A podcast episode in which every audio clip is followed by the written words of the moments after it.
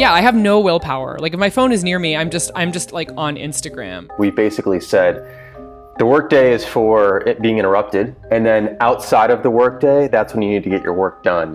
Uh, and I think that's tragic. I think it's an epidemic, actually. I think that a life in which you are never present, in which you have no control over your attention, in which you're constantly being pulled in different directions, is sort of sad because there's there is this incredible gift of consciousness, and when that consciousness is deployed smartly, it's amazing the things that can be built out out of it.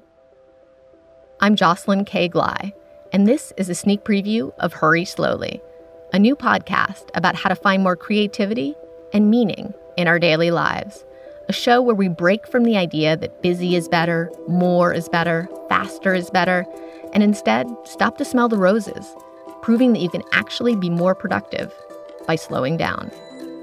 I believe, and the science backs me up on this, that we do higher quality work and feel a stronger sense of meaning in our lives when we're able to take our time, when we can hurry slowly.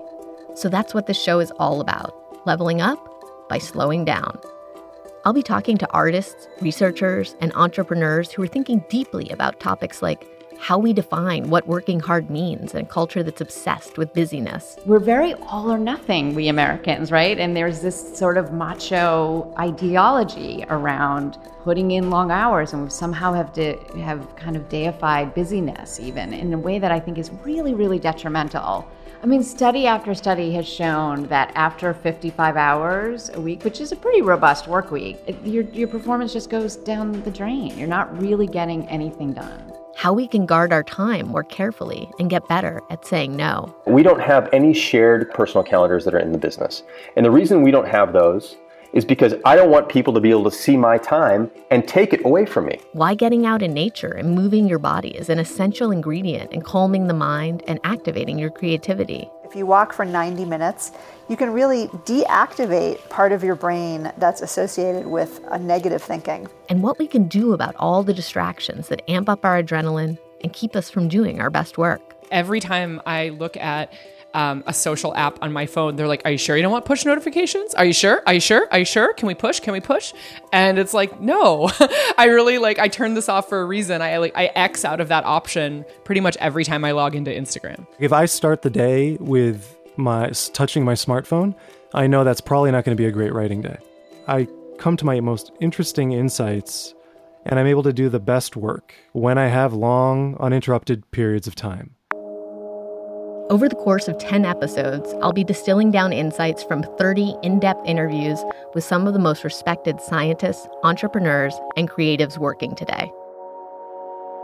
As you might guess from the title, Hurry Slowly isn't about quick fix solutions. I think most of us have tried all those self help silver bullet solutions at this point, and we know that they don't really work. What does work is asking better questions better questions about how we spend our time and our energy and our attention, and considering what life and work would actually look like if we adopted a pace that was just a little bit more sustainable. Because the truth is, all the best things in life great conversations, falling in love, long walks, deep sleep, great ideas these things can't be rushed. As a Columbia professor told me during a great conversation we had about creative intuition, your best thoughts don't come when you demand them. Um, so a lot of people are rushed because they rush themselves. I'm here to tell you that it's okay and even important to slow down, take breaks, and stop pushing yourself so hard. That making time for the things that you really love but probably don't do enough can actually make you more productive.